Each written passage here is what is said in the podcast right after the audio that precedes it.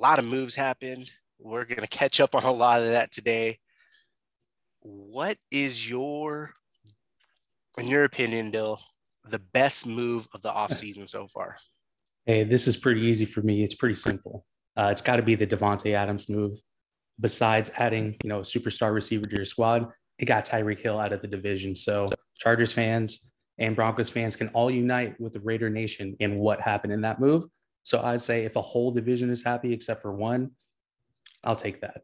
So I, I got to say that's the biggest move of the offseason. Davante, what about you, Paul? You know what? Even though this doesn't seem like this doesn't really fit the mold as like a big move of free agency or anything like that, but I had to go with it because their plan B is like, I don't even know. So I'm going to go with Tom Brady unretiring and coming back to the Bucs is the biggest move of the offseason. Yeah. The Bucs are screwed if they didn't have them on this team. uh, Would they be uh, in the top three selections next year if Tom Brady didn't come back, do you think? I mean, they do have a pretty stacked roster around him. You know, the defense is nice and, the, you know, they got the weapons on offense. But it's hard to see, you know, whoever they were planning to to roll out having, you know, much success. I could see like maybe top ten for sure, but yeah, I mean, I'm sure the rest of the N F C is not thrilled about it, you know, so, but. True that. I mean, yeah, that's huge, dude. I mean, I think one hundred percent of us would agree that's huge. Um, that's what she said. But uh, you know what, man, my, my big, my best move of the off season, let's look at it through this lens for some background. Baker Mayfield was solid enough to help the Browns reach the postseason after so many years. Uh, he's the only Browns quarterback to start four consecutive seasons, dating back to Bernie Kosar. We weren't even alive to watch that guy play quarterback for Cleveland. So, you know what? Maybe Baker's actually a tad underrated in his situation and all that in Cleveland. Just maybe. Um, but it's not about Mayfield. That's not why I brought it up. But take all that within context. Whatever the legalities are, they'll be what they be. But if Deshaun Watson plays a down for the Browns, he's the best, he's the most talented quarterback that franchise has ever had on their roster, period. From day one. So, I mean, for a franchise to have their best Q B to ever step on the field, hopefully it's week one this year. To me, clearly, that is the best offseason move for any team. Um, I, I can see why why you picked Davante Adams. He's the best receiver in the game, dude. Um, yeah. I can see Tom Brady. No disagreements with either of those. Tom Brady is the G O A T almost maybe of sports, not even just football. So, like, can't disagree with those.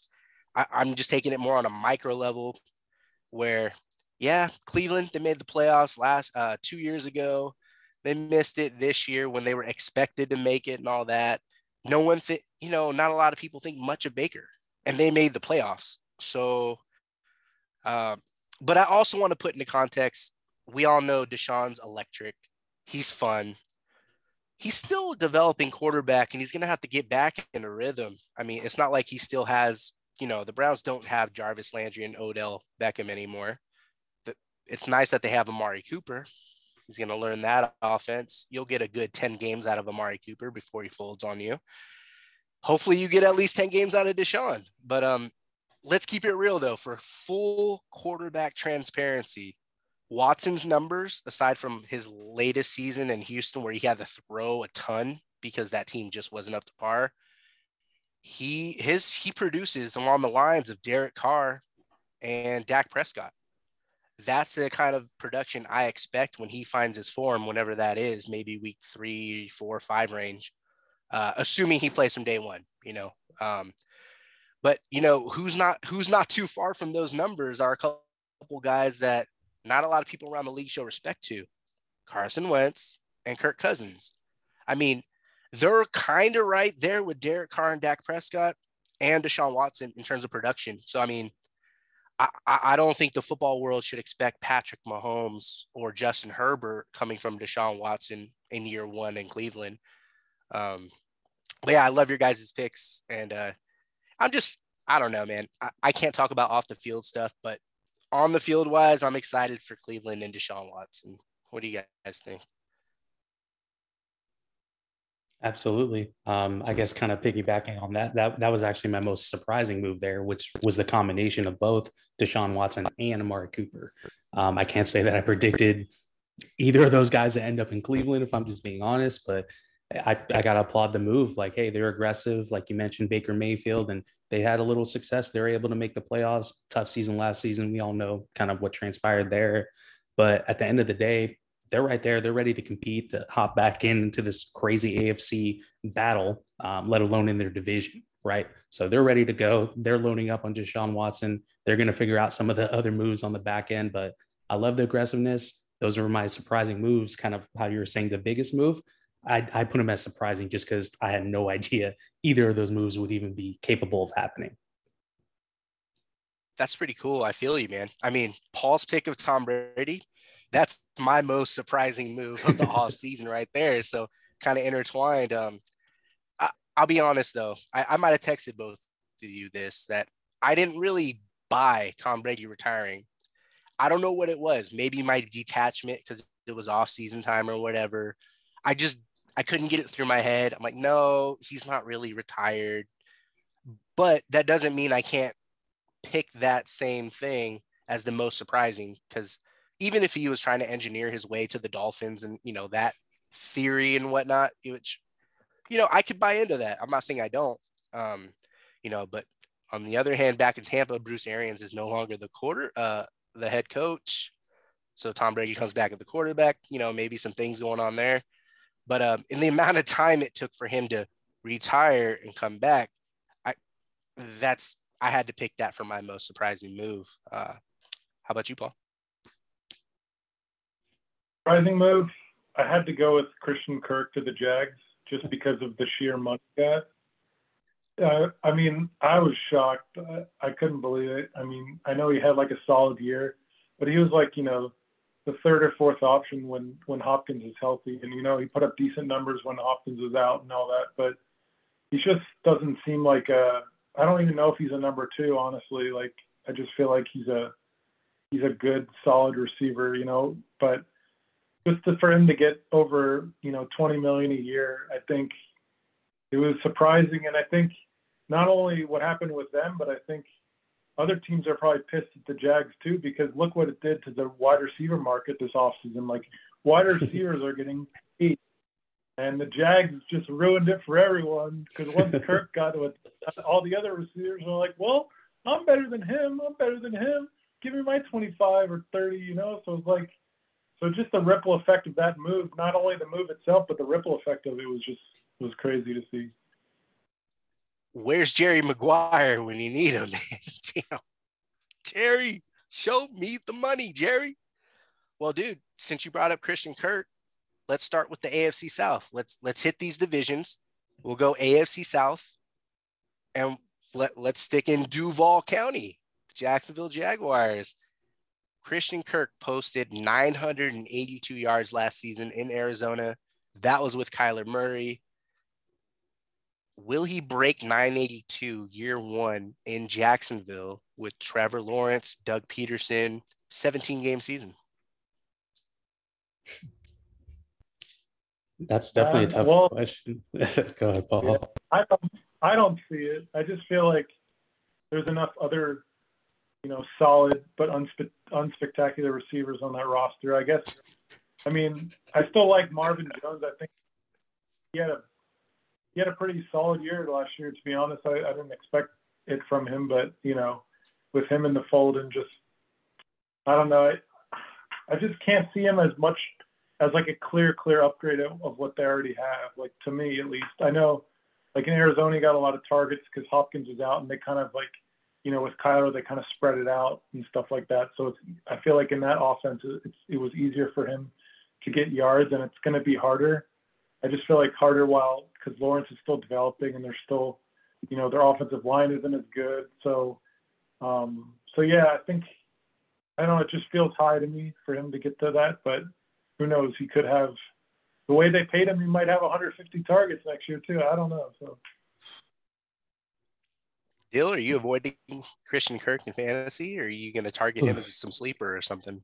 That's tough. Uh, I guess I'm doing um, some due diligence and research. I got to wait for training camp, man. I got to see how some things play out or just a little bit more information, because uh, all I put as far as him hitting that season high was put they better because of that contract, right? That was it. I know Paul loves that, uh, you know, because he touched on that portion. But that's uh, let's just be honest here. At the end of the day, that's what you're expecting him, right? You're paying him that much money. You anticipate him to have, you know, come through for you. Does that mean a thousand yard season, um, you know, is guaranteed? Absolutely not. He's got to go earn it. But I agree with Paul. He's probably going to get that target share at the end of the day. From a fantasy perspective, how many guys are actually there that are better than him? Just, you know, name face value. Uh, do I think he's the best receiver in the N F L or even top ten? No. Um, there's a lot of good receivers in the league though. So that's not saying much about him. Uh, at the end of the day, he will have the opportunity. I just don't, I'm not betting on it right now that he will eclipse his season high. You use the perfect two words. Uh, I think one hundred percent of us here and the listeners would say is they better. That that's funny, dude. That's true. um, I mean, knowing a Doug Peterson offense, I want to say no. Uh, seeing Trevor Lawrence, who hasn't had this alpha receiver yet, I kind of want to say no. I see seventeen game season and possible volume. That's the only thing that makes me want to say, sure. Um, but no, I'm not going to target that guy. I'm kind of fading him, but someone's going to get the volume there. Um, I mean, it's not like they have any spectacular tight end. Um, aside from Marvin Jones, a lot of people can't name another receiver. Um, I mean, they'll rely on E T N a little bit in the passing game, but how much? He got hurt. Is who knows his future? Uh, they're going to integrate him for sure. Uh, so yeah, I guess, I guess, uh, the opportunity will be there. Um, we'll see if Kirk's good enough or durable enough. Um, let's stick in that division. Tennessee Titans, they move on from Julio Jones. They replace him with another vet, Robert Woods. Paul, you call him Bob Woods. Look, man, this guy had a thousand yards in two seasons with Jared Goff and the Rams. He got hurt last year. He's coming back. Opposite of A J B, or so they think. A J B's got his own things going on, um, but even with that situation looming, Robert Woods will either be the wide receiver one or the uh, one of the best wide receiver twos in, on paper. Uh, is he a thousand yard receiver in Tennessee next year with Ryan Tannehill, Paul? Uh, not with that offense, I don't think. I mean, I don't know. It's t- it's hard because I guess seventeen games now, a thousand yards isn't like anything like spectacular. As long as you stay healthy, it's not like it's like sixty yards a game or something like that. But um, yeah, I mean, just I mean, I know Leo was there last year, and of course he got hurt every other game. He had a hamstring again, and then he came back and tried to play, and then he hurt his hamstring again. So um, hopefully Woods is healthy. I know it seems like he's kind of getting up there in age, and now he's got coming off the big injury. So hopefully he can still be as productive as he was. I just don't see it. You know, maybe if A J Brown leaves, then for sure. But just in that offense, as long as Henry's back to health and the way they want to just run the football, and they don't want Tannehill to be throwing forty times a game. Um, I just don't, I just don't see the big, I guess, upside for him next year. Um, so yeah, I'm, I'm going under. Dill, is that the only way you're going to, You're going to play Bob Woods, Woods man, as, uh, as if A J B's out of town or something? Hey, shout out to Bobby Trees. Uh, I say, yes, he will absolutely have a thousand-yard season this year. Um, at the end of the day, I agree. Um, you know, they are always going to be run-heavy, right? Um, we understand that. But seventeen games, that's still going to be so much opportunity for that passing game. So A J. Brown, if he's there or not, I'm counting on him being there, but who knows, right? Things change overnight, apparently. Uh, in the N F L now, just like the N B A. Uh, but at the end of the day, I do think he's going to be a great addition to that office. I still can't really name other receivers that should be playing over him, snaps-wise. I mean, I know they got, you know, some of the younger guys um, that, you know, got to play because of Julio's injuries last year. Um, but I just, I don't really see where the target share is not going to be heading towards him uh, if A J. Brown is, you know, going to be on the other side double covered. Good point. And on top of that, A J B hasn't been the most durable receiver since he come into the league. Uh, I mean, Woods, if healthy, um, actually seems like a lock for a thousand yards uh, on paper. um, you know, just judging off his recent history, and he's been more of a durable player, you know, just had an injury last year, unfortunately. Yeah, Tennessee's pretty good, man. Um, they're going to try to make another playoff push and defend that division. And one of the teams they'll be holding off or trying to hold off is the Indianapolis Colts, who feel they've upgraded uh, in maturity and in leadership just with one move. They they feel like they got all that with Matt Ryan and that trade with the Falcons. Is he enough by himself to get the Colts into the postseason, Paul? Uh, I mean, I think the postseason with the extra team now, with the playoff format, I think they can, they definitely should be able to make it, you know, especially if they get another rushing performance the way Jonathan Taylor and that O-line blocked for him last year. I feel like, and their defense is talented, so there's no reason why they shouldn't be, because I think I think Matt Ryan's a good fit in in the sense that, you know, he you would think he would limit the turnovers and just kind of kind of play more conservative. I don't think the way their offense is built, they don't really have like the speed guys anymore, because T Y is not the same and Pittman's kind of a bigger guy, so they don't really have those speed guys. So I think they're going to have to be like that team that kind of like conservatively just chunks the ball down the field and doesn't, and not going to get big plays necessarily, except from Taylor. But um, from the Colts perspective, I love the move, because they were literally had no one else and they got Matt Ryan for like a mid round pick. And just the fact that their plan B would have been like Jacob Eason or something like that, like that would have been pretty rough, I would think. And, and especially with the roster, the way the other, you know, the, the rest of the roster is ready to compete now. So I think it was it was a really good move, and I think they were very lucky that Matt Ryan became available. And it might have only been because of the Deshaun Watson situation, because Atlanta kind of put themselves out there like, yeah, we want you, and Matt Ryan's like, okay, they're like, all right, I guess I'll leave now. So like I, I think Colts were very fortunate the way it worked out for them, because otherwise I don't think they would have had this opportunity. That's a fair point. So Dill, Matt Ryan, he goes seven and nine the last two seasons with the Falcons. Is he a significant upgrade the Colts needed over Carson Wentz at Q B? Do you think they need a lot more come draft time, possibly trades? Um, is Matt Ryan, I don't think any of us really attribute seven and nine to Matt Ryan not being good enough, but I, you know, but we're hearing things, right? Watch what, when we watch sports coverage that, oh, Matt Ryan's an older quarterback. I say to hell with the age thing. Quarterbacks can play older than the usual positions, so that kind of doesn't concern me. But is Matt Ryan a significant upgrade, in your opinion, uh, for the Colts in real life and for fantasy? Ooh, for fantasy, that's going to be tough, um, at least from that perspective. I, I don't really like their offensive weapons, if I'm just being completely honest. Like Paul said, speed or not, I just don't like their skill position players. Um, at the end of the day, I know everyone's not going to have Pro Bowlers lining up at every spot. That's just not the reality of the N F L. But who do they have as pass catchers? You know, is T Y even coming back this season? I don't know what his situation's like. Um, it, it's just tough. I just don't see it as an offensive perspective besides, you know, feeding that beast back there, J T. Um, at the end of the day, yes, I think the leadership aspect, um, you know, on paper, I'm just – hey, I'm not in the locker room, so I'm just judging it based on what I can see and read and what I consumed in the media. Matt Ryan seems like he's going to be a great locker room presence and bring that mentality and, you know, hey, I'm I'm showing up into the building first kind of deal, right? That's who you want in a starting quarterback in the league. And I think he's going to have that positive impact on the players in the locker room. I don't know if it transpires or any more wins than Carson Wentz was capable of. I think this offense is pretty limited still, even with that amazing running game. So I guess like Tennessee, but I think Tennessee still has a better passing game than them on paper, at least. Um, they do. I just, yeah, right. I'm like, that. that's just tough for me to see. So yes, with the expanded playoffs, they absolutely have an opportunity to compete and fight. They were there last year, even with the limitations and first year quarterback. So um, I just, I don't know if he's a better player than Carson Wentz right now, just as an athlete and as a quarterback. Right. That's kind of tough. I'd still probably give the edge to Carson Wentz, but I'll give the, you know, the nod to, you know, Matt Ryan, his, his experience.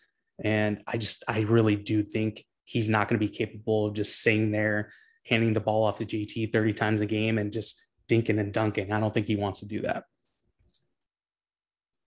And that's tough because a, a lot of times I'll back up a bunch of quarterbacks because they're volume passers and they're asked to like throw twenty, twenty-five times only instead of thirty, thirty-five times, which is a big deal for rhythm. I think it maybe it's good timing for Matt Ryan. Maybe we get to see more of the Colts with Phillip Rivers. Maybe not. Um, I, I guess none of us really view it as a significant upgrade overall, and that we kind of all, it seems like you too, Paul, we all expect the Colts to be kind of in the same position they were last year. Is that fair? You kind of see it that yeah, way? I think, yeah, I think so. I mean, it's not, it's just hard because with the way, you know, their team played last year and their defense and the running game, you you feel like they should have had a better record than they they had. They kind of started out slow. They kind of lost a lot of close games. And, you know, it's just, it's not like I agree. I don't think Matt Ryan's a big upgrade, but it, it just feels like just feels like they they should at least be a wild card team based on the extra, you know, playoff team and a new playoff format. So I guess that's where I'm at with that. It just doesn't, yeah. Along the same lines, um, well, the seller of that division, Houston. Do you guys think Davis Mills is going to get a legitimate chance to win this job? Or do you think they'll draft a Q B and not even wind up starting him? Or do you think they're just in full tank mode and they'll get their guy next year? Or do you think Davis Mills is actually going to get a chance to, to like win the job? Paul? Yeah, no, I think, I don't think they're going to draft a quarterback. I just don't. It, um, they have the third and the thirteenth pick, I think, and they have a lot of holes.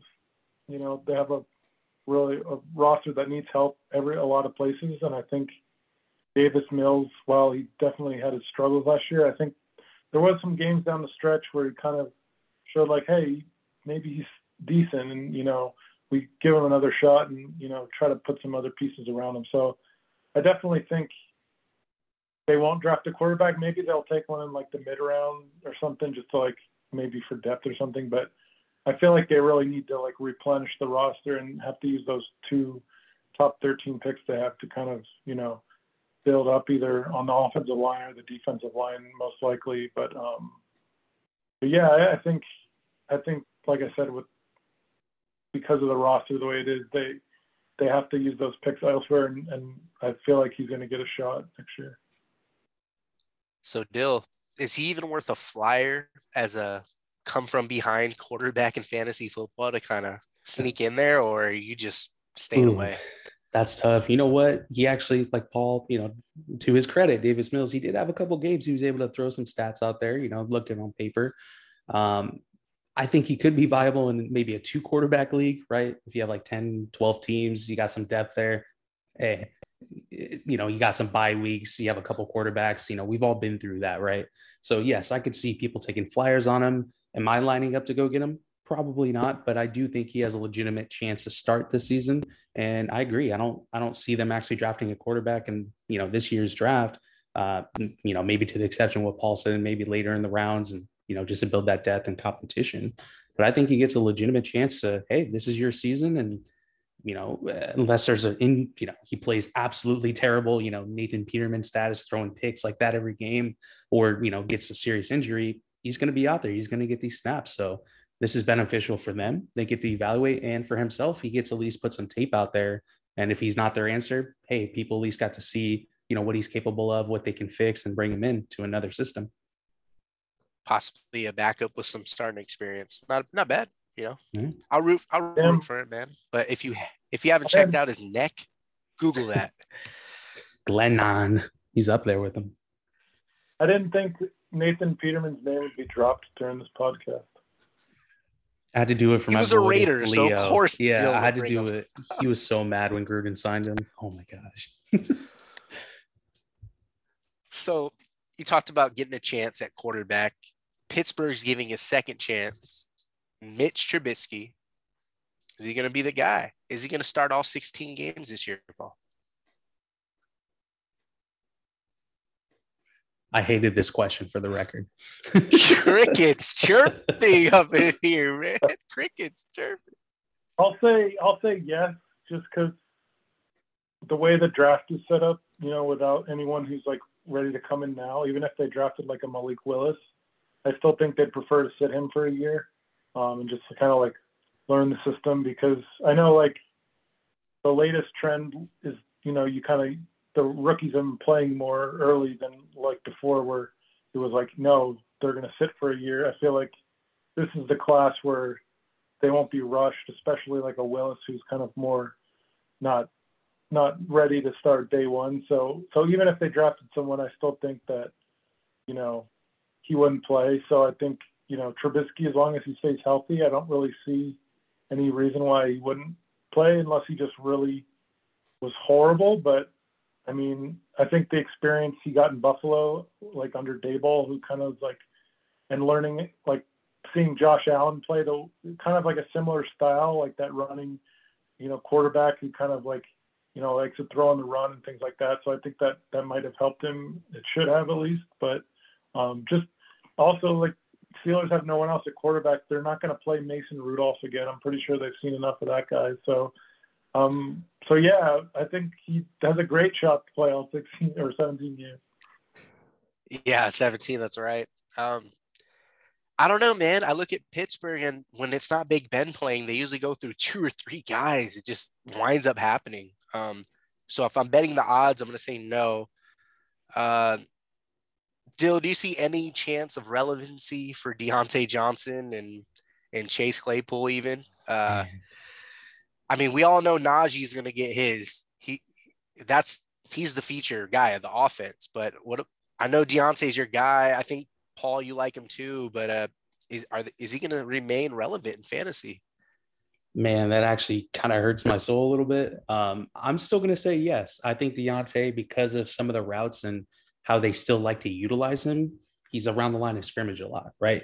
He's kind of crafty. He's able to do that. He can get downfield, but I still think because of that flexibility that, you know, uh, Trubisky brings as far as a running aspect and threat, that can benefit even Najee and some of those guys in the passing game, or Claypool, right? Claypool, he can run a slant and get open real quick because of his big body. So I think that offense can actually work for Trubisky. And like you, Paul, you know, Paul mentioned learning behind Josh Allen for a year, that's got to be somewhat valuable, right?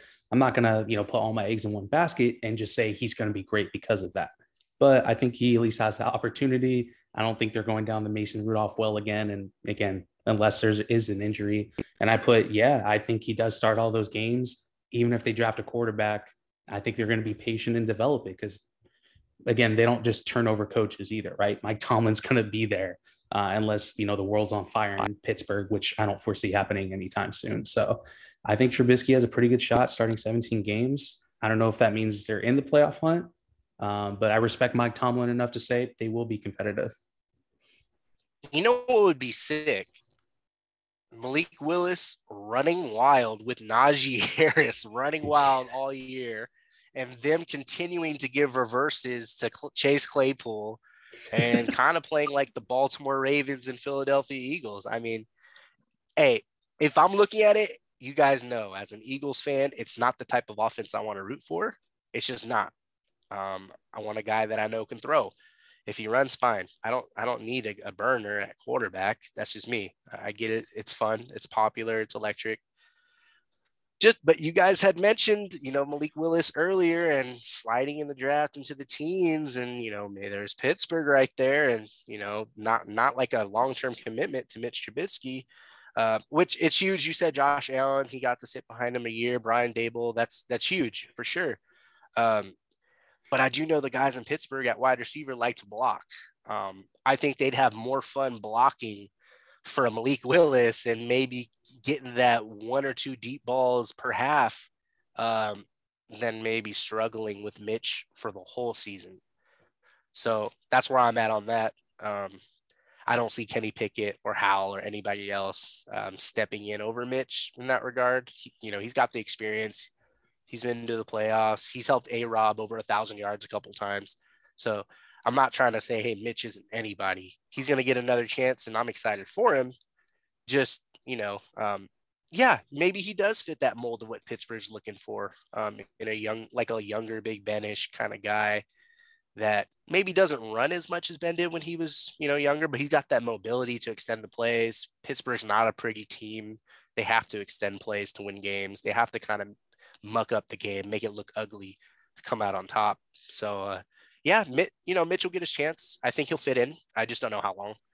Um, so, I mean, a team that's been strong in that division, Baltimore, they didn't really make many moves up to this point in time, which is a sign of a good, strong team that builds to the draft. They know who they are. They stick to their blueprint. So that's more of a credit to them. I'm not really knocking that. But today, knowing how they were last season, maybe even the previous, if you want to reach that far, um, maybe some of their playoff shortcomings, do you still view them as a Super Bowl contender today, Bill?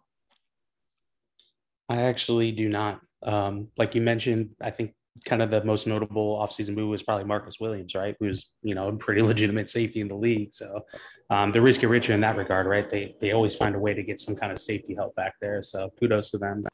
I just don't like, I, you know, obviously I understand they were decimated with injuries last year, not just in the running back room, but, you know, in the secondary, there was a lot of things that didn't go their way. And again, yet they were competitive, fighting till, you know, almost sixteen, seventeen, you know, week sixteen, seventeen.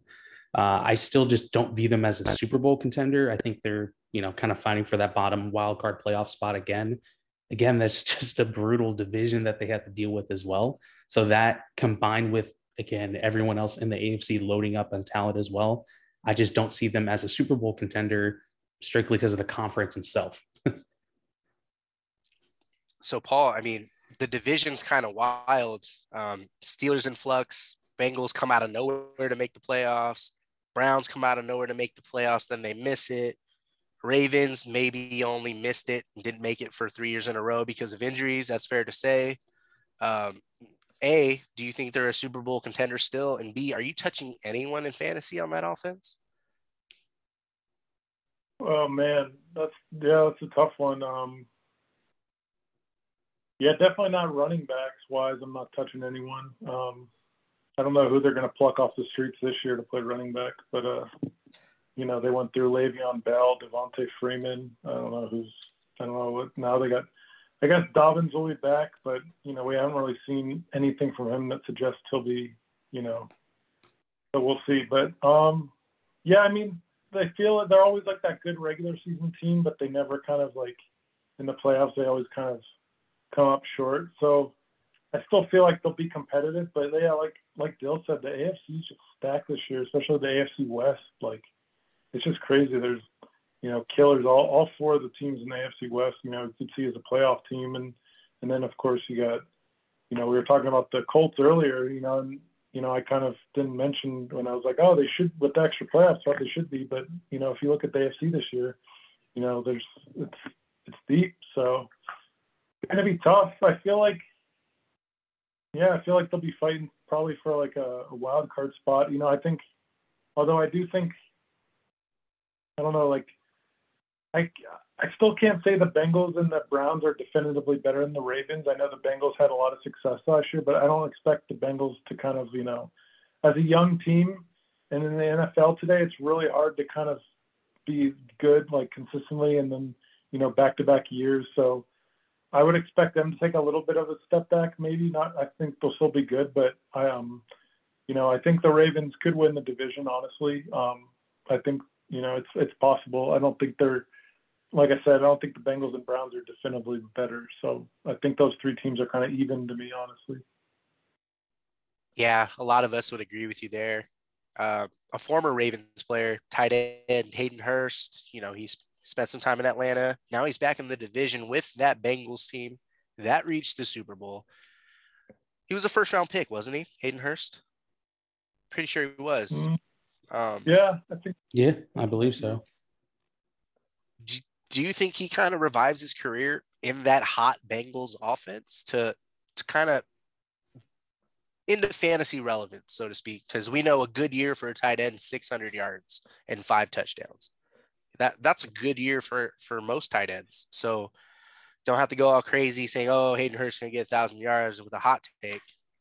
Not even close. But what do you guys think about Hayden Hurst in that offense? Just they're kind of loaded. Maybe, maybe he can flourish in there, May, or maybe he'll be the same guy he's been.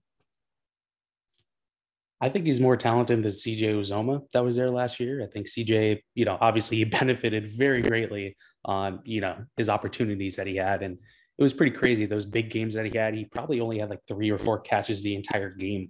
Like that was just the maximum opportunities he was getting. So I think Hayden, although he's going to be given that, you know, similar role there, how much volume is he actually going to be seeing with those, you know, trio receivers that they already have? You know, they got the backs, you know, Joe Mixon's, he's also going to be incorporated in the passing game as well. So um, it's just tough. Is he going to live to his first round draft grade? Probably not, but most tight ends don't, I would say. And uh, it's probably not fair to them. Like an Eric Ebron, he didn't choose to get, you know, drafted, you know, top five, top ten. Um, it's just, hey, you were that talented. You're that much better in college. You can, you know, body people up. You're faster, quicker, stronger. Um, it's just tough to make that transition into the N F L. You still got to block. You got to do all those other things that you're expected to as a tight end, even if you're not doing that down to down. You know, some like some of these superstar ones, um, you know, they don't have to block as much anymore. Any chance to stream him this year, Paul, in fantasy? Uh, I mean, it's possible. The tight end position's usually not very deep. You know, you got your top few guys, you got your Wallers, your Kelce's, you know, and all those kind of guys. And then it's kind of usually a big drop-off after the top three or four. So it is hard. It can be hard to find tight ends. So, yeah, I could see him kind of like you said, a streamer. Like if your tight end's on a bye or something, maybe he gets a touchdown or something like that. You know, kind of you're kind of with the, with the tight ends like that, you're kind of just banking on touchdowns for fantasy. You're not banking on like they're not probably not going to get more than four catches ever in a game. You know, guys like that. So, um, you know, sometimes maybe based on matchup, you know, maybe he'll maybe he'll sneak in a touchdown for you and salvage your week kind of thing. So, yeah, I can see yeah, him as I a daily fantasy a... option. You know. Like you, you like that matchup. You kind of did your homework. You're like, hey, you know what? You know, I can play him here and, you know, save some money elsewhere. Yeah. And for reference, uh, Uzoma, you mentioned him earlier, just under five hundred yards last season with five touchdowns. Not bad. Not bad. All right. Round out the division with the Cleveland Browns. All of us touched on the additions of Deshaun Watson and Amari Cooper. Do they re-enter the playoff picture this year with those two? Paul. Oh man, we were just talking about this. How deep the A F C is. It's, it's going to be uh, that that that division is going to be tough. You almost feel like whoever wins that, whoever you know, they're going to have that one division winner, and then you know who knows if the second place team's even going to make it because depending on how deep deep the A F C is this year. So um, yeah, it's hard to say because there's still so much unknown about the Watson situation. Is he still going to get suspended by the league?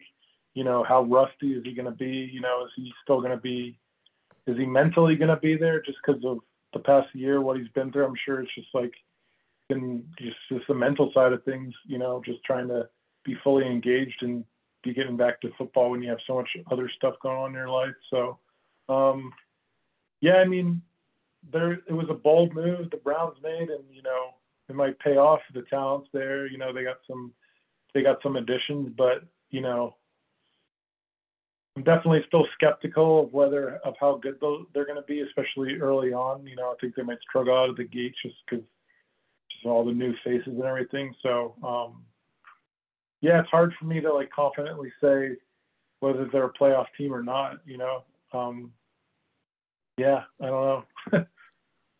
So if you pick today, that division, where does Cleveland finish today, in your opinion? One, two, three, or four?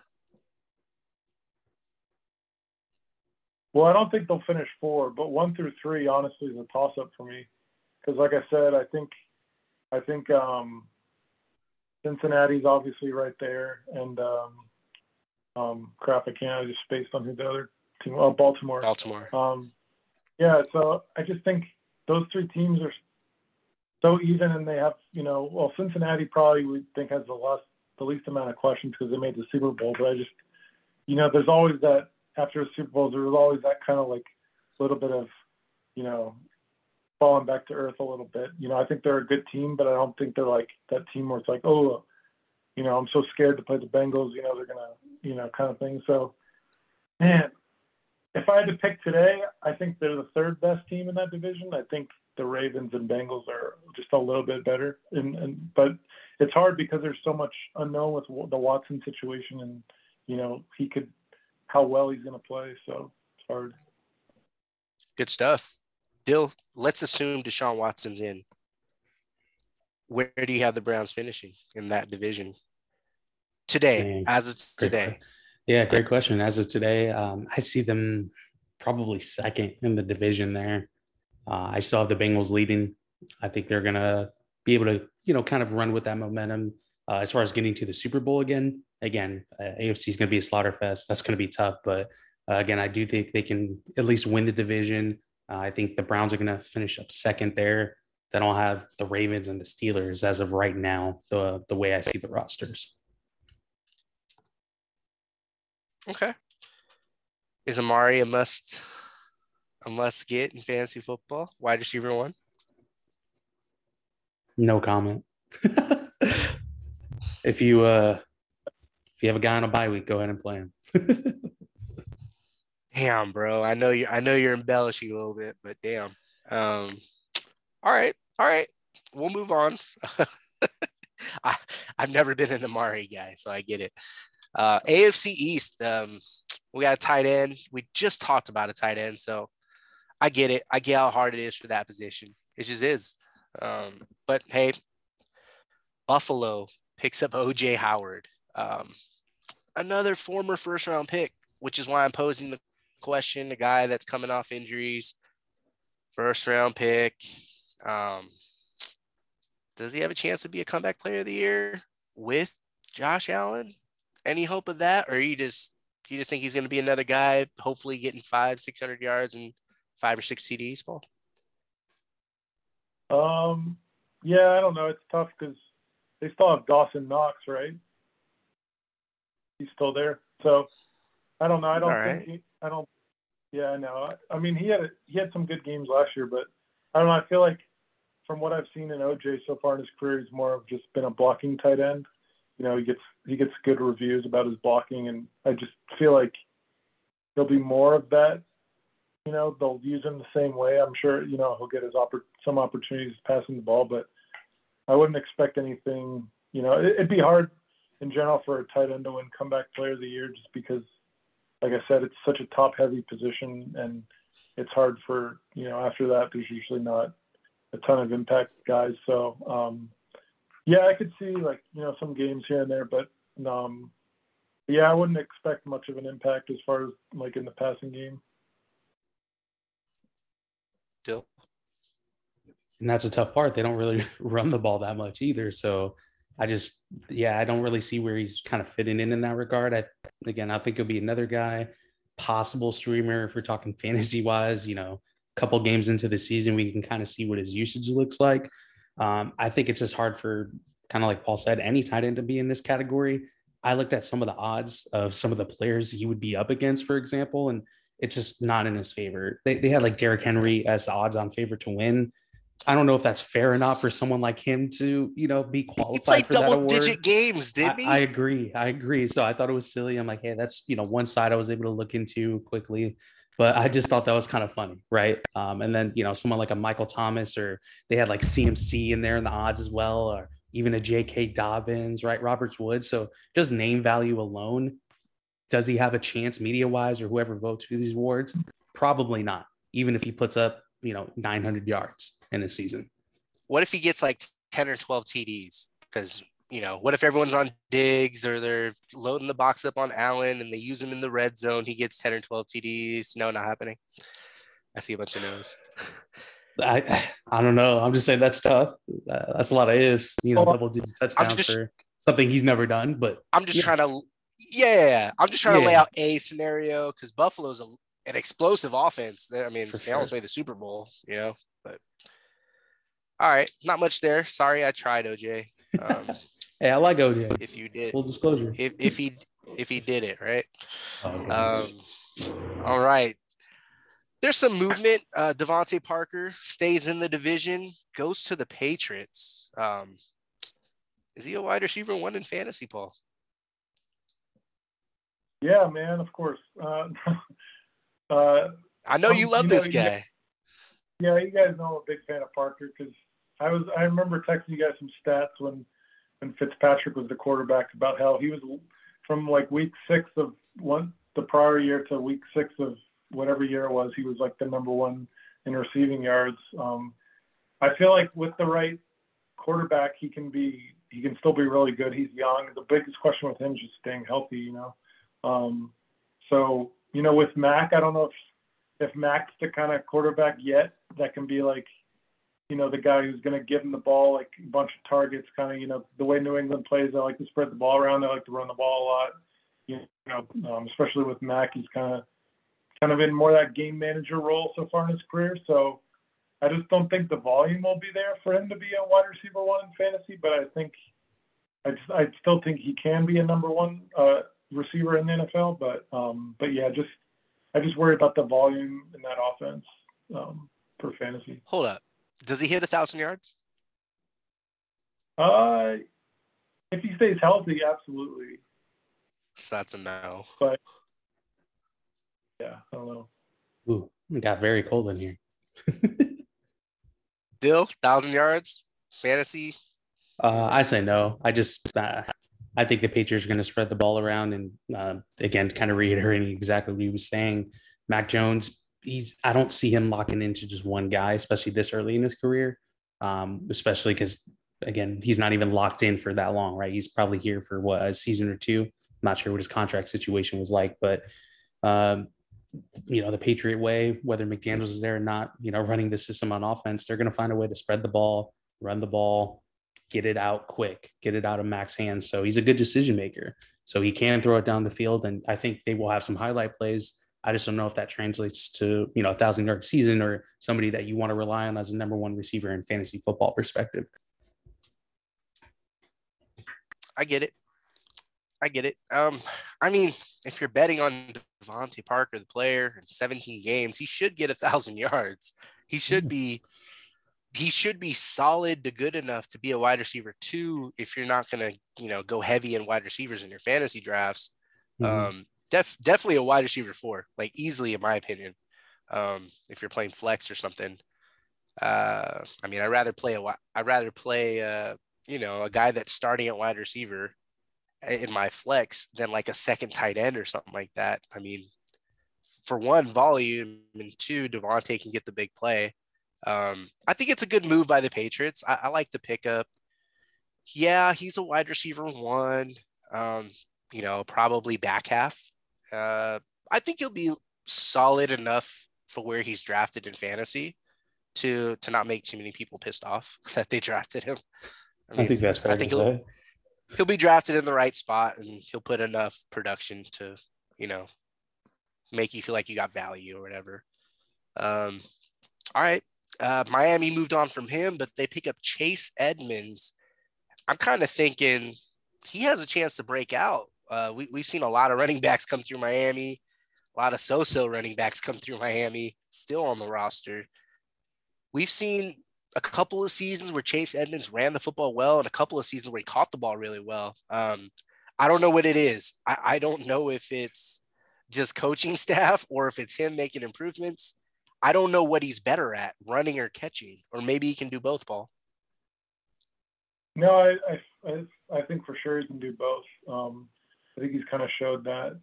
Um, but I feel like just because it was slend- he's kind of more of a slender build uh, running back, you know, as far as, like, I would say, like an average running back in the N F L. So for that reason, I don't see him getting enough touches to be like a considered like a breakout uh, candidate necessarily, because I know they picked up uh, Mostert as well. So, you know, he's dealt with a lot of injuries, and, you know, um, you know, they still got Gaskin, who wasn't great as a runner last year, but he showed he can catch the ball pretty well as well. So, and then they still got Salvon Ahmed, who's, you know, shown some flashes here and there. So I think they just got no one like a household name or anything like that, but I think enough people in the room where they're not going to give the ball to like one guy. They're going to, I think they're going to split their usage a lot. So just from that reason alone, I think, I don't think he'll have the consistent breakout fantasy numbers, but I think, you know, he'll definitely be up there as far as like yards per carry. Usually if you keep him at like ten, eleven carries a game, he'll get you some good numbers. And then, of course, with the receiving as well. So hold on. So Dill, if he's getting anywhere between eight and eleven carries a game and three and five catches a game, is he in that Austin Ekeler, DeAndre Swift category all of a sudden? Absolutely not. Um, that's a lot of that's that's like between that's like sixteen to eighteen touches a game. I don't know if I go that high, but yeah, I don't think he's going to get that high though. Uh, I get what you're saying. The, obviously, the numbers are adding up, but I don't see him getting that opportunity. Like Paul said, he listed all those running backs. That's a logjam at running back again, man. Just like in San Fran, where did Mike McDaniel come from? San Fran, right? So he's going to run the ball. He's going to roll out whatever guy is, you know, able to go on the field at that point. I don't think he's going to favor anyone, but he's also obviously going to put them all in the best position to succeed. And I think Edmonds is more of that pass catching role versus, yeah, give him ten carries, make sure he's getting three to five targets a game. I just don't see that for him as far as longevity as well over seventeen games. Oh, for sure. You know, I'm not saying it's a lock or anything like that. Obviously just bringing it up, but uh, yeah. I'm trying to bring up interesting players that maybe can bring wrinkles to, to things. And so with Edmonds, let picture this. Mostert, he's had knee injuries like repeatedly. Not not like other he's had other types of injuries, but he has he's had multiple knee injuries. Say he plays four to five games and he's gone.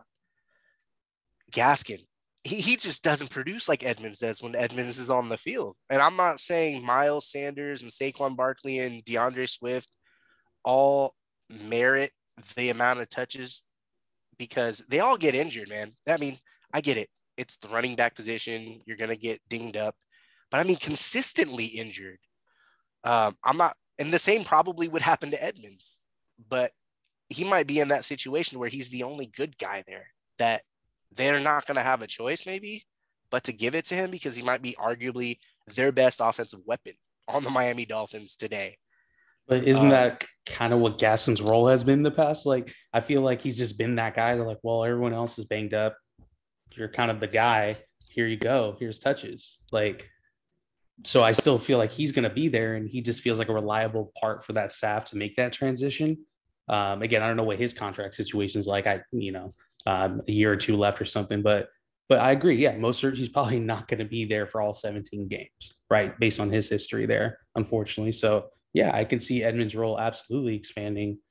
To what extent, though, I don't know. I still think they're going to get that fleet of backs in there just to kind of compensate for that if it does happen. Paul, do you think he'll get drafted too high to be called a sleeper? Uh, I don't know. Yeah, that's that's a tough one.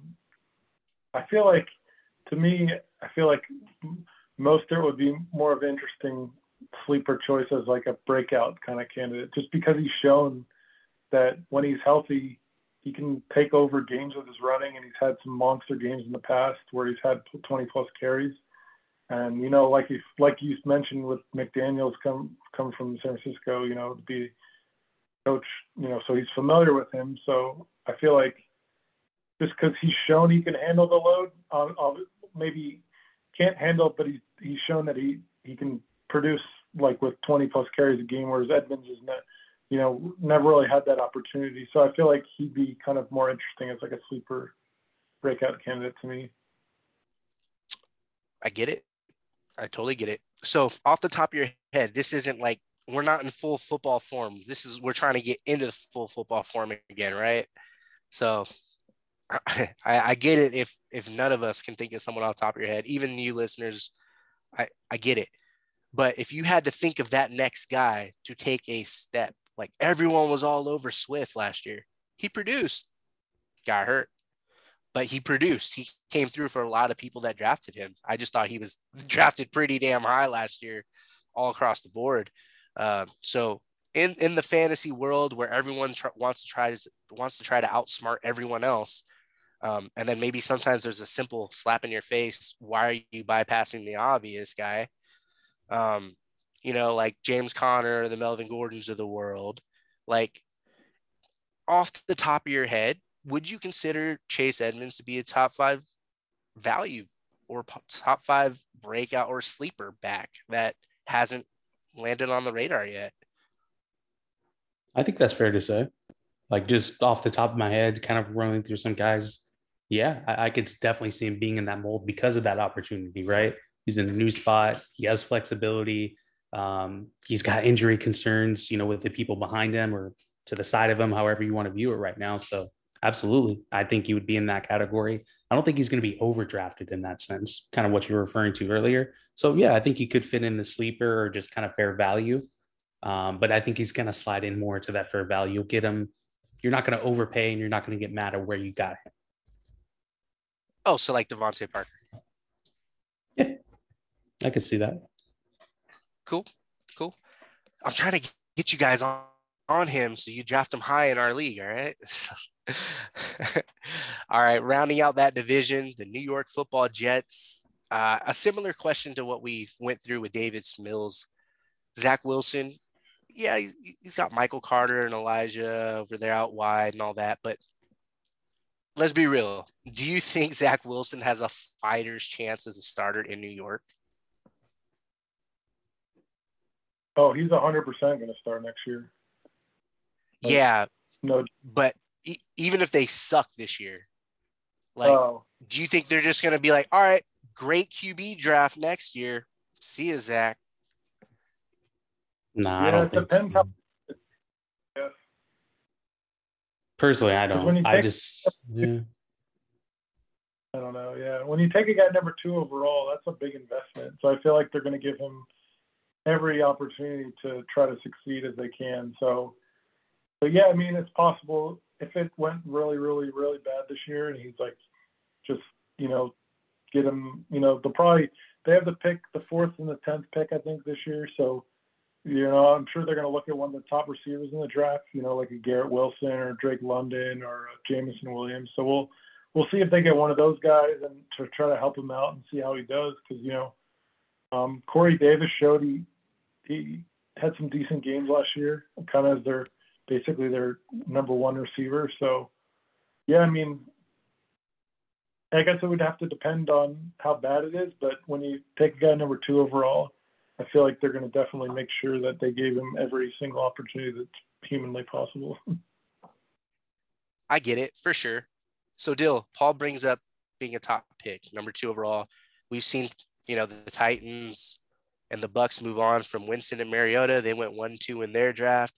Um, maybe even a quicker hook on Jared Goff and Carson Wentz on their teams going one and two in their draft.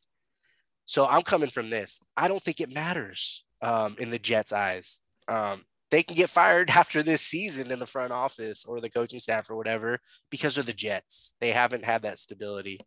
Um, I want to believe in a turnaround. They got Joe Douglas, who comes from the Eagles, and I liked him because of his work from the Ravens, and he's a stable guy that's been part of teams that have been built up.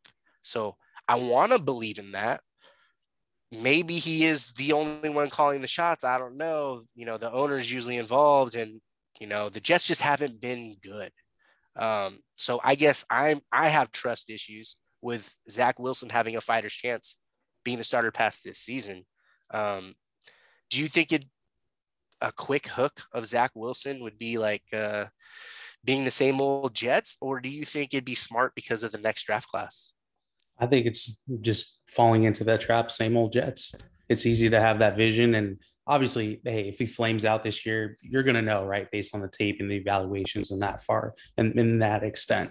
But ultimately, I think you're just setting back your franchise even further, right? At the end of the day, yes, he had a couple talented guys. Corey Davis, again, in and out of the lineup with injuries. Elijah Moore, in and out the lineup with injuries. Michael Carter, right? All these guys that were saying, hey, we he has some talent. Were they there all seventeen games? No, absolutely not. So uh, even Wilson, right? He had to miss a little bit of time as well. So, you know, it, it's not his fault. He has to run for his life at the same time, trying to make plays downfield. So based on what I've seen and, you know, the throws he can make, he can wiggle, right? He can get downfield. He can run. He can, you know, take off for fifty yards, you know, take it into the end zone, unlike Daniel Jones. Uh, so it, it's just cool. Like when you actually watch him on the field, it's like, yeah, this kid, he has the ability to do it. Is this organization going to put at least enough around him to have, like you're saying here in the question, a fighter's chance? So I think in order to do that, yeah, follow through. Unless this dude goes, oh, you know, wins zero games next season, which I don't foresee. I don't know how he's not the starter going into next year for them. Paul, do you know the name C J Stroud? Sure. Yeah. Bryce Young, Anthony Richardson, Will Levis. I don't know how to say his name. Levis, Levis. Do you know who those guys are? Sure, yeah. Yeah. The draft class next season. Yeah, people love Stroud and Bryce Young.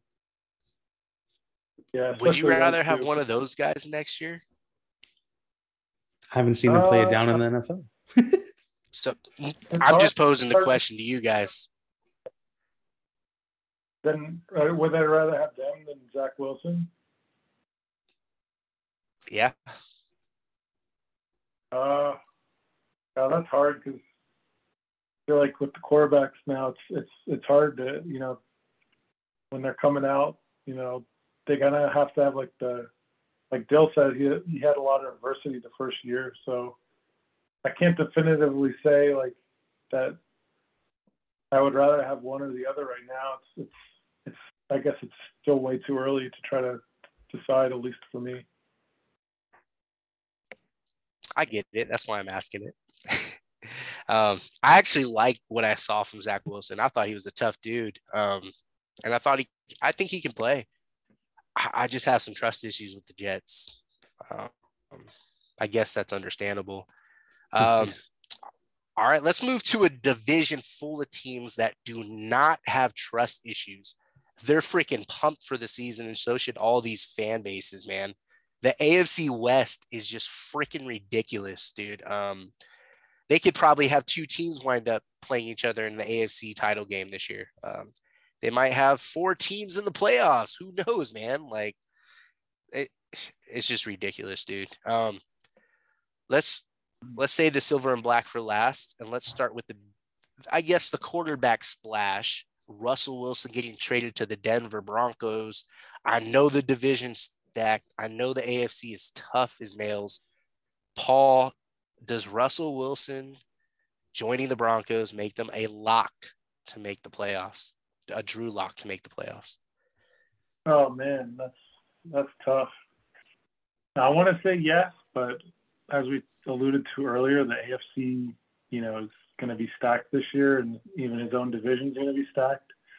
You know, and it's going to be his first year. He's he's been in Seattle so long, and now it's his first time changing teams. You know, so there might be a little bit of an adjustment period.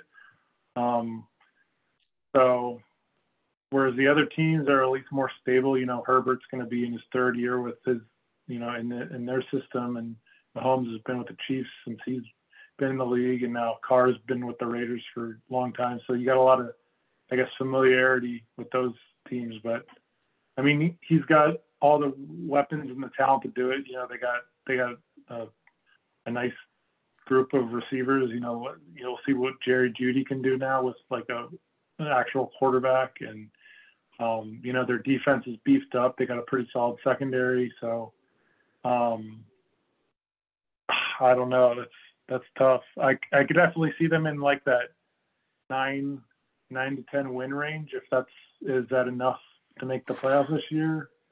I don't know. You know, and I just feel like I don't know. They might, like I said, I, I just have this feeling they might start a little slow just because there might be a little bit of an adjustment period um, with them.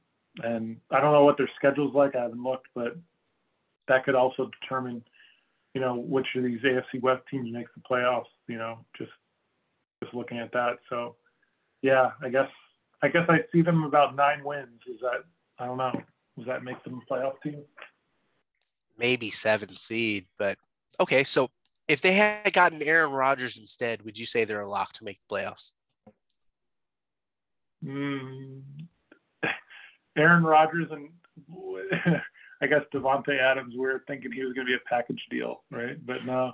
Um, yeah, I definitely feel better if it was Rodgers. I definitely think he's um, – I know Wilson's been in more Super Bowls and all that, but I don't know. I just feel like Rodgers is the better quarterback. So, yeah, I, I would say – I'd say with him I'd call it a lock.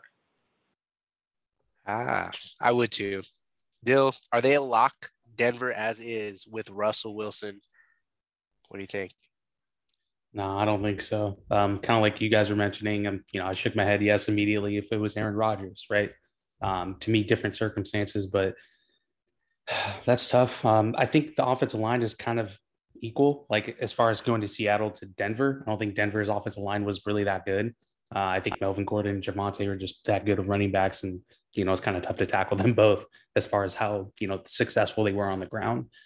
I don't really trust their passing attack. Like, I know everyone was, you know, pointing at the quarterback situations, right? Drew Lock, Teddy Bridgewater. I get that. Are these receivers really that good though? I know Tim Patrick just got his money, Cortland Sutton, right? Jerry Jeudy, right? These are all very good names that most people, myself included, have drafted in fantasy over the years. But when I'm taking a step back and I've looked when Russell Wilson joined, are these players really that good? We're going to find out, because at the end of the day, Drew Lock was not an amazing quarterback by any means, but he was not afraid to fling that thing down the field. So maybe that was a downfall, right? He kind of took a little too many risks and doesn't give his teammates the opportunity to make those plays. But I just, I really question, and I know everyone in the fantasy community is loving Albert O at tight end now instead of Noah Fant. I'll believe it when I see it. Okay. So I'm just saying the pass catchers, it looked good on paper. They got their paydays, a couple guys, but I just don't really see them being elevated by Russell Wilson when he's already had D K Metcalf, Tyler Lockett. Granted, he maybe didn't have that third solidified option like they do in Denver now. So I'm really curious to see the combination of what Russell Wilson can do with some different targets, and if these pass catchers are really that good. Yeah, man, you know my take on Russell Wilson. I've probably been down on him before anyone, down on him more than anyone, and I like him. But the dude leaves much to be desired, man. He just does. There's a reason the Seahawks moved on from Russell Wilson. It just is. That's a fact. They should be making the playoffs every year. They should be a lock. Denver should be making the playoffs every year with Russell Wilson. They should be a lock. But that ain't going to happen. And Seattle didn't, because Russell could be better. He's likable. I get it. But he could be better, man. There's two things he will not have in Denver: D K Metcalf and Tyler Lockett. Maybe add a third thing. I don't care if he, him and Pete Carroll had some squabbles or whatever. Pete Carroll is a Super Bowl coach, was a winner at the college level too. Pete Carroll knows how to gear up a team. He doesn't have that in Denver. This is a new coach. First-time head coach. Cortland Sutton, unproven. Jerry Jeudy, unproven. Kind of butterfingers at times. Tim Patrick, okay, you got some money. You're still unproven. Your best player, it ain't Albert O. It's that running back. Javonte is dope. That's their best player, not Russell Wilson. It's a second-year running back. That, that's who Denver has to feature the offense around, is Davante Williams. And I like Russell Wilson, never loved Russell Wilson. I didn't think he was ever top five. I thought he may have had, may have had top five, top seven moments in his career. He's similar to Dak Prescott. Um, not, I'm not just saying that because of the stature. I'm saying that because you want to think more of these guys. They have these wow moments and, and these wow stretches. And then they have these W T F moments and W T F stretches. Like, but what I don't get is with Russell Wilson specifically, it's, it's kind of like Kevin Durant. It's, it's brushed under the carpet. Oh, he's great. It's okay. It was, he played the greatest defense ever. Okay. Russell Wilson won a Super Bowl as a, as a second year quarterback with the best defense ever. Like, come on, really? So I don't know, man. Um, I think Denver's far from a lock. I don't, I don't think much of their offense, kind of similar to the Colts. What do you got besides a running back? You got two teams with veteran quarterbacks that you hope make the amount of decisions you need a veteran to make to, to not lose you games. And you're just going to hope you have an M V P season out of a running back, because you don't have much else. I like Pittman. I like Judy's promise. I'm lower on Sutton post-injury. I get he's coming back second year after the injury. Maybe there's, you know, room for growth. I'm not touching the Broncos receivers in fantasy, man. I'm I'm just not. Like, maybe you want Jeudy because of what Russ did with Lockett and the end years of Baldwin. But other than that, man, y'all can have your Cortland Suttons, dude. Um, Tim Patrick's not even on my freaking radar. Denver's going to have to win with defense and Javonte Williams. Um As usual, do you guys think I'm too hard on Russell Wilson?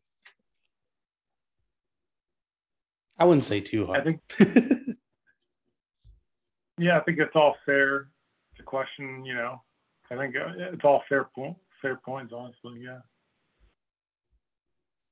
So, I mean, I would love Russell Wilson to teach all the quarterbacks in the league how to slide and gain yards without getting hit.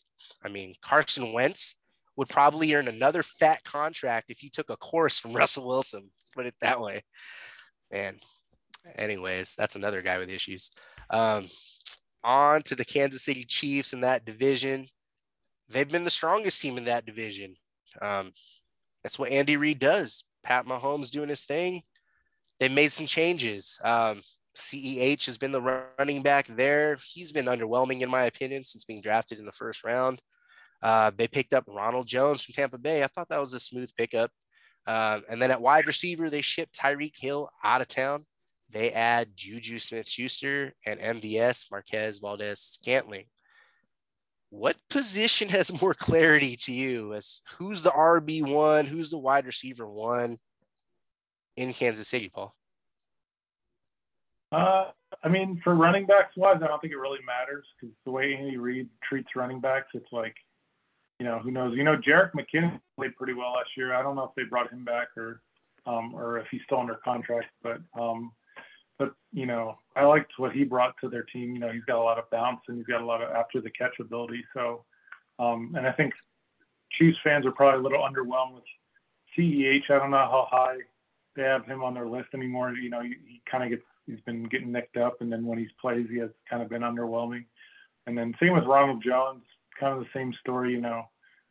It's an interesting fit, Ronald Jones, because he's not really known as a pass-catching back and much at all. And with Andy Reid, usually he loves those running backs that can really catch the ball well. So it should be interesting to see how he's deployed. But as far as receivers, I expect, you know, they still got Kelce, who will eat up a lot of attention, you know, down the middle of the field and kind of open it up for other guys. And with Mahomes and, you know, I think Reid will figure it out. You know, he'll scheme thing ways to get open. I don't think, you know, Hill's definitely going to be a big loss, but I still think their offense will be fine for the most part. Um, and they still got the the draft. You know, they might.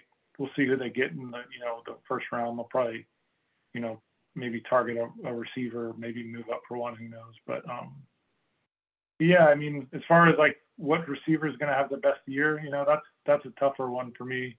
Um, Because, you know, M B S played with Rodgers all those years, but never really kind of gained any kind of consistency. And then Juju, the last year, couple of years, he's been kind of like, he had that massive year with Antonio Brown, and then everybody thought he was, you know, one of the best receivers in the game. And now we realize he's kind of just like a pretty good slot receiver and maybe not much else than other than that. I don't know. So, so yeah, I think it's fair to, to question who will kind of emerge as that wide receiver one in Kansas City.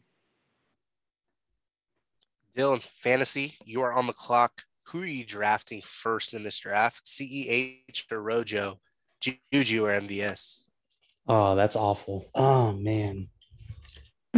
uh, I'd still say uh, out of the running back choices, I would still go with C E H because of that upside. Uh, I think it still could be there. Uh, at the end of the day, I, was Rojo used as like a goal line back in Tampa? I, I don't really remember like what his use was, but I feel like they don't really use C E H in the, you know, in the red zone. So I wonder if Rojo's going to kind of take that role from him because there's really no defined back on the team that has that spot. It's usually what, like little shovel passes or something to Kelce or, uh, you know, reverses to Hill or something like that, who's not there, right? So they got to fill that void. But, I, yeah, that running back room, I'd just stay away from it. But if I had to pick someone, I'd still pick C E H just because I don't really trust Rojo. Uh, but I, I I feel like Rojo in a new situation, a new light and coaching staff, he should be able to be able to, you know, produce, uh, I'd say, more consistently than he was in Tampa because I, I know how quick they are to, you know, rip somebody out of the game after a fumble. So, again, I don't, I don't know how Andy Reid is, but I'm, I'm pretty sure he's pretty similar in that regard, too, take care of the ball. Uh, as far as the receivers, man, that's tough. Uh, I'm with Paul. Like, I, is Juju anything other than just a decent slot receiver at this point? I, I think M V S is going to open it up for Juju. So I think Juju might have better stats um, as far as, you know, how many yards over the course of the season. But I think he's going to benefit because of M V S and Kelce opening up the field for him, honestly. So you brought up the fumbling thing on Rojo. Yeah, that's been a problem. We've seen backs be, being able to correct it throughout the careers and stuff. I don't want to see Rojo or C E H in short yardage situation, yeah. fourth down situations, goal line situations. They're gross. They're just disgusting in those situations, man. If it's first and or second down in the green light where it's like second and three or something, cool, go go ahead. Get them a carry, sneak one in. But no, that neither is reliable in those situations, in my opinion. Um, the better runner, I think, easily is Ronald Jones. Um, I think he'll have a a similar role and, you know, similar uh, capabilities because you go, you're going from Tom Brady to Pat Mahomes, man. Um, from greatness to greatness. Um, and, you know, Mahomes has a little bit of mobility, which helps, you know, maybe they, they run some option plays. Um, I just, I'm done with C E H. As quick as Cleveland was done with Trent Richardson, I am oh. done with C E H. Wow. It, it's, he just, you went there. Whoa. I'm just not that into you. Like, come on. Like he, he's got the, the perfect situation. He went to the perfect team. He's squandering it away, man. And I'm not saying Ronald Jones is the guy that, that will just rip it out of his hands. I'm just saying he's just a little bit better. It'll probably be a timeshare, underwhelming, but um, someone's got to get the carries. And I think Ronald Jones is just a little bit better as a running back. Um, wide receiver is super interesting. This, this might be like the most head scratching, um, just of anything that we're talking about today. Um, we're in the A F C right now, and it's a head scratcher for me because, yeah, I, I haven't been a Juju guy like ever, um, but I appreciate what he does underneath. I just thought, you know, another what U S C guy, just uh, not living up to a first round pick as a U S C wide receiver. I, it's not me, it's them. I swear, uh, but but I appreciate what Juju did last year for Big Ben. You know, Juju got nicked up a little bit the previous year. Um, I, I appreciate what his role is now. I didn't before because I expected so much more, but now that I think we all know who he is, guys, I love Juju in this offense. I think he's going to be a slot demon for them. I think he could be like a putting up like breakout kind of numbers that Wes Welker did when we didn't know who that guy was. Um, when who's that other guy Peyton Manning threw to in the slot? Austin, Austin Collie. Collie? Yeah. Like ruined that man's career like, though. But yeah. But Juju's got a little bit more Brandon Stokely. Like dude. Yeah. But Juju's a little bit more talented, those guys, a little bit faster. Yeah. And he's got Pat Mahomes. Juju should have signed with him last year. He he stood him up mm-hmm. at the altar. Um, so he's smart for finally going there now. He gets Andy Reid, Pat Mahomes, Kelce. Um, but then on the other hand, I'm like, well, wait a minute, wait a minute. They're trying to replace the vertical threat. The guy that runs the post and the corners and the streaks and sometimes gets a bubble screen that can, he can take it for yak. That's not Juju.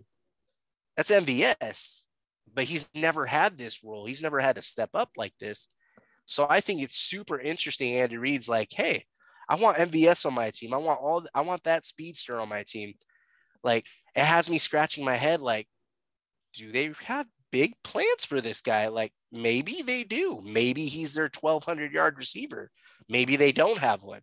Maybe M V S and Juju both get nine hundred. Like your guess is as good as mine. But that's why I'm scratching my head. Like, wait a minute. It, it's a good situation for both receivers. I just don't know who's going to have the better fantasy year.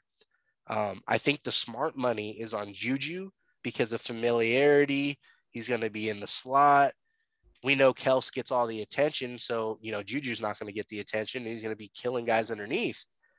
But that Tyreek Hill role is wide open for M V S. Like, do any of you see M V S busting out between one thousand yards and thirteen hundred yards this season? I actually could. I, I hate to say it. I could see him get to about one thousand. I can absolutely see it. twelve, thirteen, I don't know. But I, I think he can come pretty dang close to one thousand because uh, as much as I hate to admit it, I think it's a perfect fit there. And I think him and Mahomes should have some kind of, you know, continuity, you know, a couple weeks into the season, let's say, if not already by week one. Paul? Yeah, it's hard for me.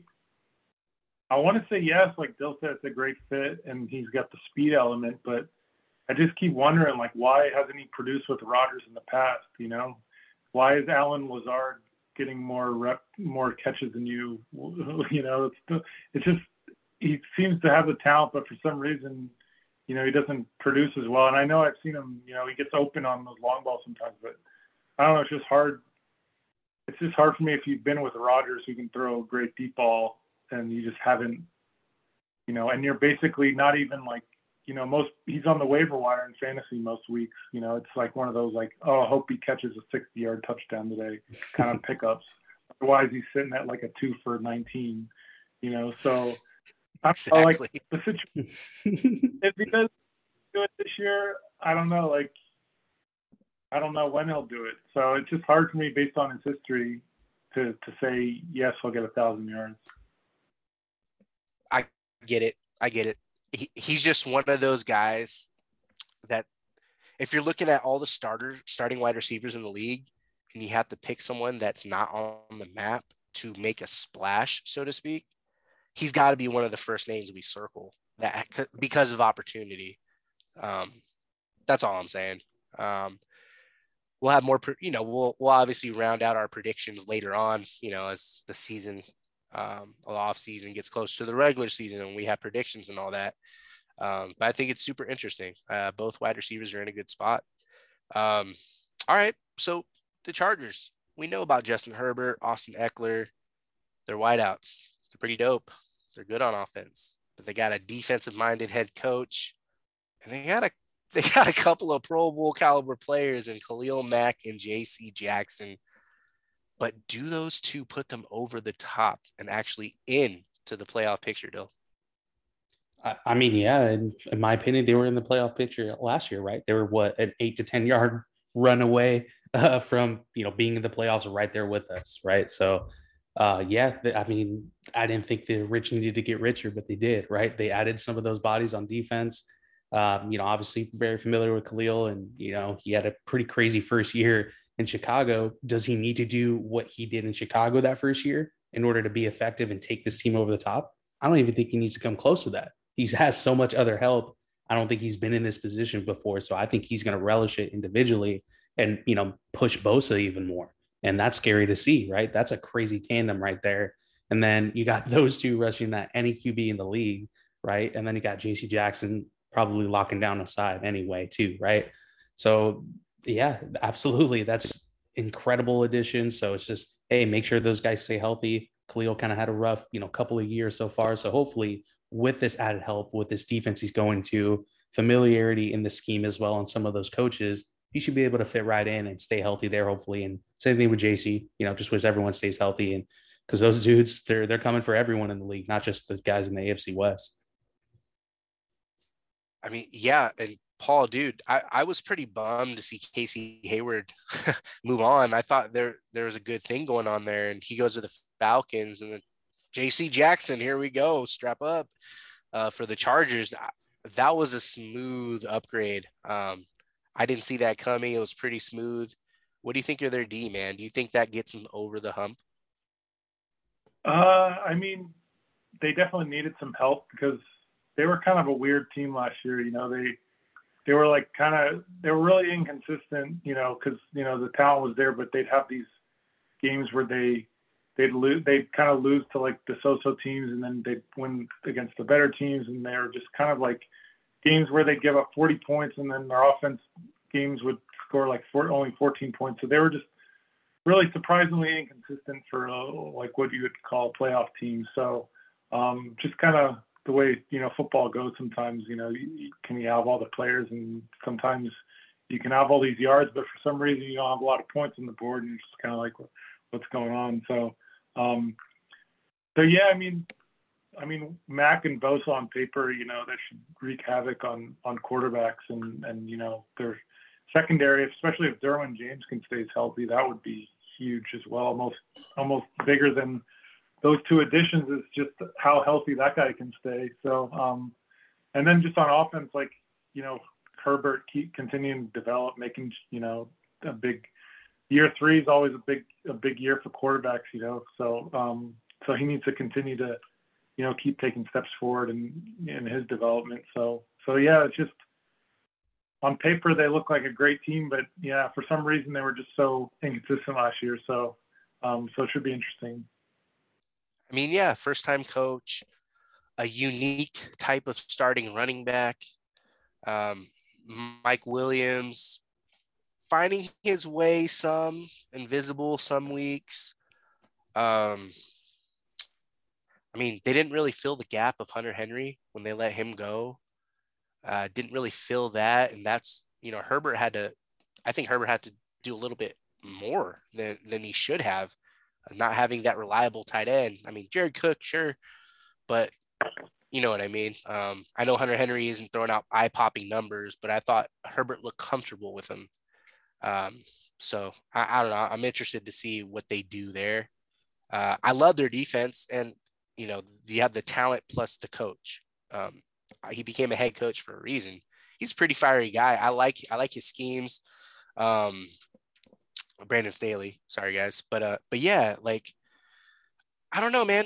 On paper, I trust I trust this defense more than the offense. On paper, I think they're more of a defensive team than an offensive team. I know they got the hot shot at quarterback, California boy, long hair now, right? All that, I get it. Sunshine. I like him. I'm Sunshine. I'm rooting for him too. He's gonna be dope in fantasy.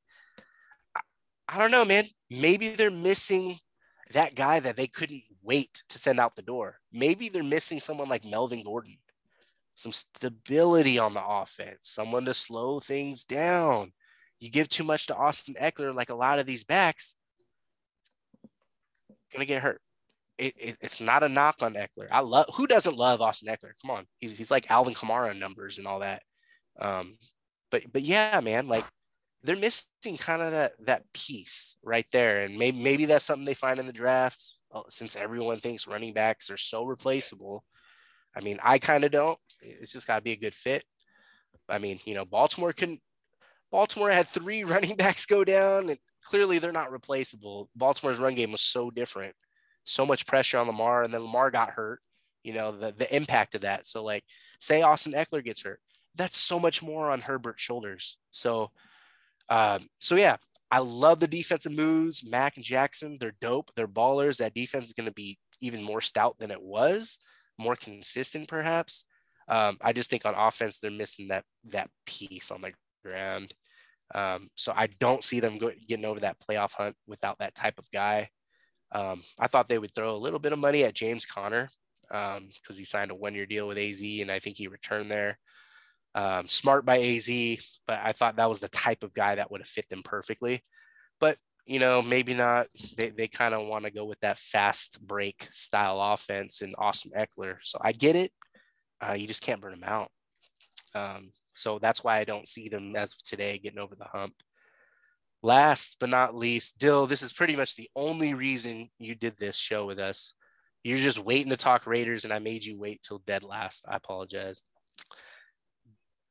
The silver and black, does Davante Adams help Derek Carr finally, finally get recognition and enter, just at least enter the M V P conversation this season?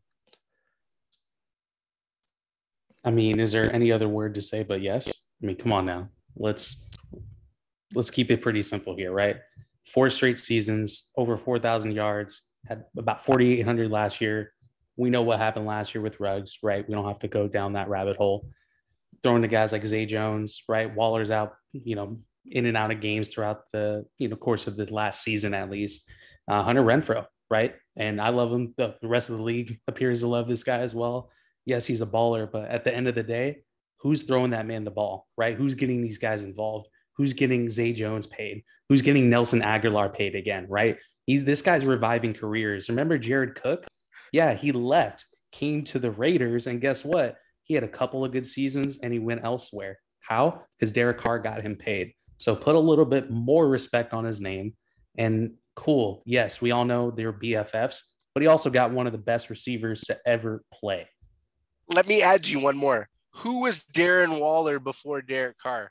Exactly, right? So, hey, shout out to Gruden. You know, him and Greg Olson saw the man working out pregame versus the Ravens. So, hey, you know, that's a great story. Happy for him. But, yeah, nobody would know who Darren Waller is if it wasn't for our staff. And who's that guy throwing the ball? Oh, yeah, number four, right? But, you know, at the same time, apparently Derek Carr gives up thirty points every single game on the other end, right? So at the end of the day, every statistic when it comes to win or loss is on the quarterback, right? So let's give this man some flowers now. And, hey, he finally has a legitimate weapon in this league um, who wasn't, you know, a little bit past their prime, if you will, right? Michael Crabtree, all due respect. A lot of people didn't expect him to do what he did in Oakland, right? And we were relevant. And we also had Amari Cooper at that time too, right? So, hey, he, when he actually had two receivers, he had two thousand-yard receivers. And, you know, he was about thirty seconds, you know, nine minutes away rather um, from leaving the game for the Colts and entering the playoffs for the first time. So, yeah, he should absolutely be offense alone. I, I mean, honestly, the biggest person that should be benefiting from this is going to be Josh Jacobs, in my opinion, or any of those running backs that are going to be back there, because there's going to be so many sets of eyes between Waller, Renfro, and Adams that, yeah, people are going to be having to try to stop all those guys, and Derek Carr is going to get his numbers, and he's going to be in the M V P conversation. But I think this running game is going to be the biggest uh, piece to make Derek Carr even look even better. On top of that, dude, that's beautiful. I completely agree. sixty-nine percent passer, bro. He's he's accurate. He does the job, man. He's cool and steady and better than you think. And he's just not talked about because the Raiders are are having to fight that uphill battle. You know, they finally made the playoffs after X amount of years. The Browns made the playoffs after X amount of years. But before that, it's hard for people to get out of their mind that, oh, hey, they're not in the same realm as the Lions anymore, or the Jaguars anymore, or the Jets, and that teams can't improve. So just because they're not the Cincinnati Bengals, that one year making the Super Bowl, that one year the Raiders made the postseason just like the Bengals did. Joe and Burrow. Mind you, yeah. We played them as well, and we were came down to the last possession. So could have easily been us, right? Yeah, it's just how the ball bounces. Raiders were right there. Tough first round game. Um, Burrow has a loaded offense. Mahomes with Tyreek Hill last year and company had a loaded offense. Herbert's got a loaded offense. Derek Carr does not have a loaded offense. He might now, but three years ago, no one wanted Darren Waller. Last before these last seventeen games, eighteen if you count the playoffs, no one wanted Hunter Renfro. No one can. No one wanted Josh Jacobs. No one wanted Kenyon Drake. Oh, why are the Raiders paying this much for Kenyon Drake? Come on, no one respected anybody on that Raiders offense, including Derek Carr. And then they, Dar- Darren Waller has a couple breakout years. Awesome, he's now on the map, and that's the only person anyone wanted on that Raiders offense, and that includes offensive line. So if you're out there and you've been hating on the Raiders, you're an idiot. I'm serious. You're not watching football. You're watching your favorite team and then the game of the week on Fox or C B S and primetime football. Then you're not watching the rest of the league, which is okay. But I'm telling you right now, if you didn't see this unfolding, if you don't think Derek Carr is a top ten quarterback, you're not watching the football games. Straight up. If you think Russell Wilson's a better quarterback than Derek Carr because Russell Wilson went to the Super Bowl when he was young twice, led by an all-time defense, you're not watching the games. Seriously. Derek Carr had no one you wanted besides Darren Waller, not even his running backs, his offensive line. You don't even care about his defense. You don't even care about his old head coach that was a T V personality, or the fact that they had an interim head coach last year. Like, what the hell? How did the Raiders even make the playoffs? Derek freaking Carr. Paul. I don't know what else to say, man. Like, right. you guys got in with that one, man. But, no, I mean, like, just because, well, they, like we talked about numerous times, the A F C is going to be stacked this year, so, you know, I wouldn't be shocked if they didn't make the playoffs, you know, I hope, hopefully for their case, you know, they do, because, you know, they made the big moves. And, you know, I know we're all kind of Raiders fans over here. Like, I know Bill's a big Raiders fan, so we, we, we all kind of try to, you know, help each other out. But damn, like, this is the year for them to do it. You know, I don't know. Um, we'll see what happens. You know, they got the, the, the, the strong division, and, you know, you know, Derek Carr did play a lot better last year. So if their defense can find, I think the defense finding more consistency, and, you know, and like Dill said too, the running game, you know, things that the non, the other things besides the Davante Adams to Derek Carr connections, if those other kind of aspects of the game, you know. Um, and let's talk about Daniel Carlson. What a great kicker, right? So the other D C. Hey, man, clutch. Seriously, uh, so yeah, though, having a kicker. Yeah, uh, that's all I'll say about that. You guys, you guys covered a lot of good stuff on there. So, yeah, man. I, there, there's two, th- there's three players that'll get me riled up. If you just mention their names, I'll, I can go on and on. We there, we went through two of them: Russell Wilson and Derek Carr. We'll go through the third one next time. Y'all know about Carson Wentz already, so. Oh man,